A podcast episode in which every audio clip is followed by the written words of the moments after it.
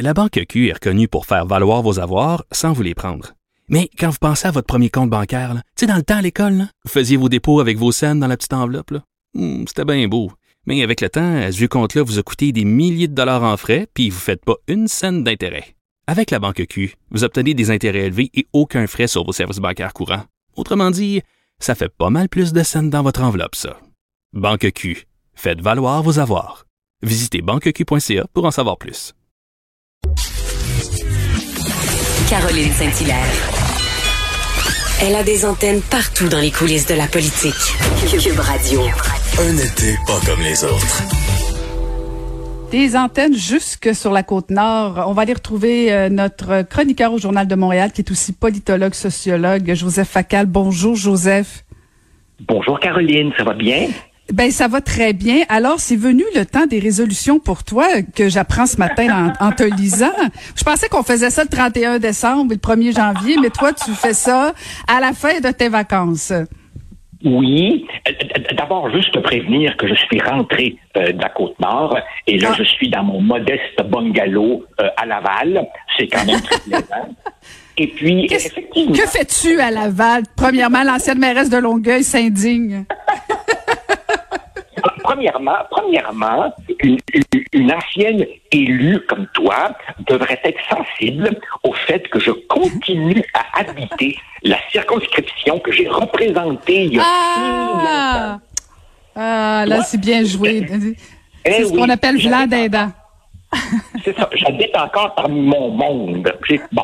Non, mais sérieusement, ma, ma résolution, si tu veux, ma, ma résolution, c'était pas de, c'était pas de perdre du poids, bien, bien que ça pourrait me faire du bien, mais, mais c'est tout simplement d'essayer de lutter avec mes modestes moyens contre cette espèce de, de cynisme, de morosité, de ras-le-bol euh, que beaucoup de nos concitoyens, et moi aussi, éprouvons souvent euh, vis-à-vis la, la vie politique si on fait un vox populi et qu'on demande à nos concitoyens ce qu'ils en pensent, souvent ils te diront wow, tout c'est pareil, il n'y a rien à faire. Et puis on peut effectivement avoir parfois le sentiment que si on amuse le peuple avec des humoristes de la télé-réalité et en leur envoyant un petit chèque, ils sont prêts à gober n'importe quoi. Eh bien non, non. Moi, je, je, je refuse ça. Je pense que comme citoyen, il y a encore des gestes à poser, il y a une parole à prendre. Et dans ma chronique de ce matin, ben, j'évoque deux exemples. Le premier, c'est Justin Trudeau. Et le deuxième, évidemment, c'est Julie Payette. Et à travers elle, si tu veux,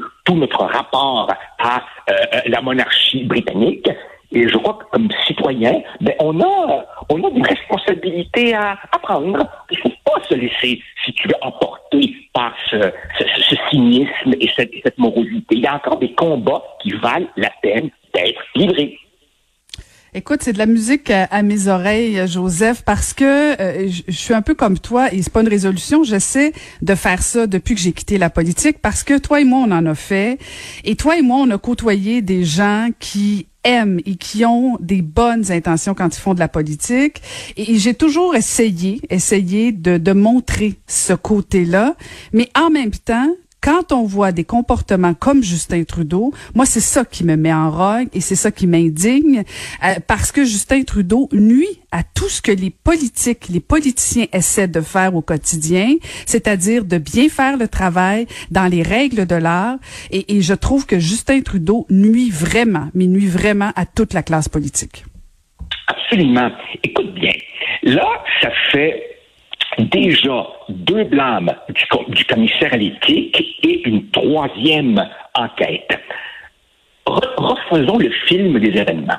Tout ça a commencé, rappelle-toi, avec les, vacances euh, dans, l'île privée de Lagacan, dont il disait c'est un ami de famille.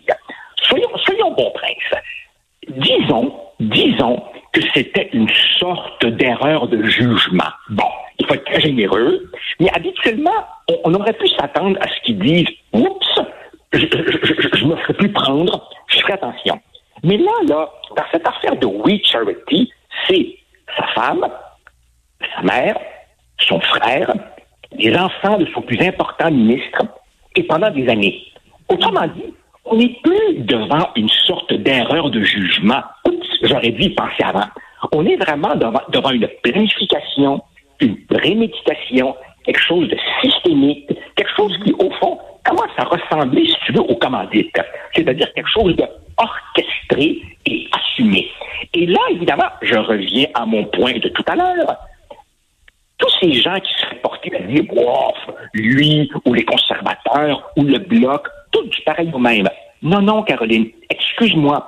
Je pense qu'aux prochaines élections, se débarrasser de Justin Trudeau est devenu une, mesure d'hygiène sociale, pardonne-moi, et ça va te faire sourire, mais, enfin, sourire ou grincer, je ne sais pas trop, mais tu vas voir, ça fait une prédiction. Aux prochaines élections, on aura un retour du sempiternel débat québécois autour de, pour se débarrasser de Justin Trudeau, faut-il voter pour les conservateurs ou bien faut-il voter pour le bloc? Et nous allons revivre ce sempiternel débat sur la pertinence du bloc. Et juste là-dessus, juste là-dessus, permets-moi de dire à nos auditeurs que voter pour un candidat conservateur qui aurait 15, 17, 18% dans le comté X ou Y, c'est le meilleur moyen de laisser le candidat libéral se faufiler entre les deux. Ce qu'il faut faire, c'est une analyse comté par comté. Qui, dans mon comté, est le mieux placé pour écarter le candidat du euh, Parti libéral? Ça, évidemment, c'est dans l'option où tu veux faire ce qu'on appelle le bon vieux vote stratégique. Si tu veux faire un vote de conviction, là, évidemment, tu peux te dire, dans un système fédéral qui souvent rit carrément du Québec, tu votes pour le parti qui interpelle frontalement le système fédéral qui propose un changement de système. Et là, évidemment, c'est le bloc.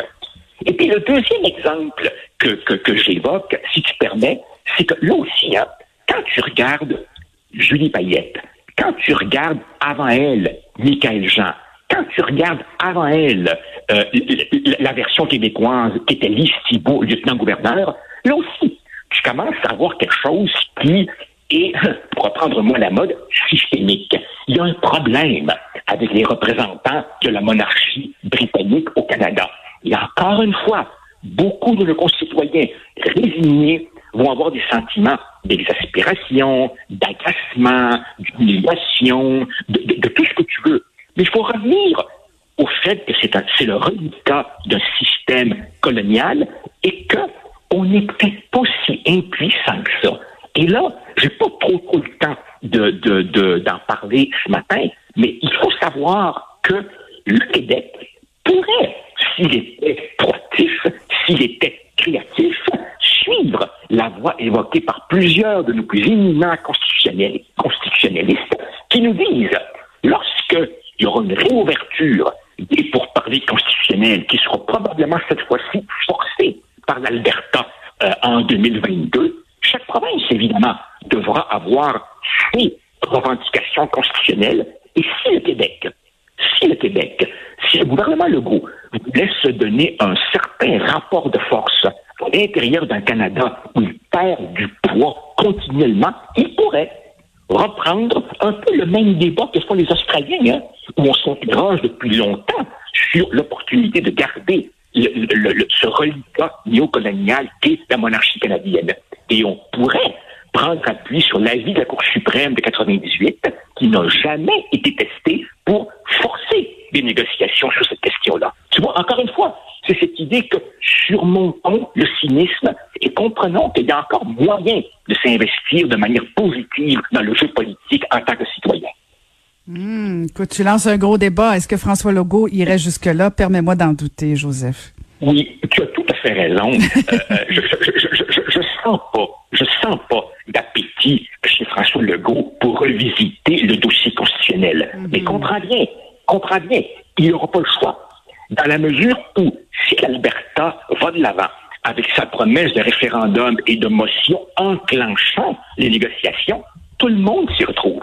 Et, et, à la différence des années 90, où toutes les négociations tournaient autour des demandes du Québec. Cette fois-ci, tu aurais évidemment les demandes de l'Ouest, tu auras les demandes des, nations autochtones, tu auras les demandes possiblement de certaines minorités ethnoculturelles, et le gouvernement du Québec n'aura pas le choix que d'arriver à cette table avec sa propre liste de revendications. Et là, on pourrait M. Legault pourrait réactiver, euh, par exemple, sa demande pour un rapport d'impôt unique, sa demande pour des pouvoirs accrus à l'immigration, sa demande pour que la loi 101 s'applique aussi aux institutions fédérales en sol québécois. Il n'aura pas le choix que de se trouver quelque chose à dire là-dessus, parce que tu sais, Caroline, un jour, là, il y aura un monde post-pandémie, si tu me permets, et il faudra revenir à un certain nombre de dossiers cruciaux, mais négligés depuis trop longtemps.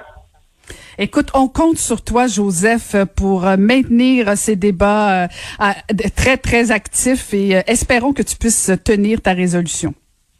Ben, merci beaucoup, c'est gentil. Merci beaucoup. C'était Joseph Facal que vous pouvez lire dans le Journal de Montréal.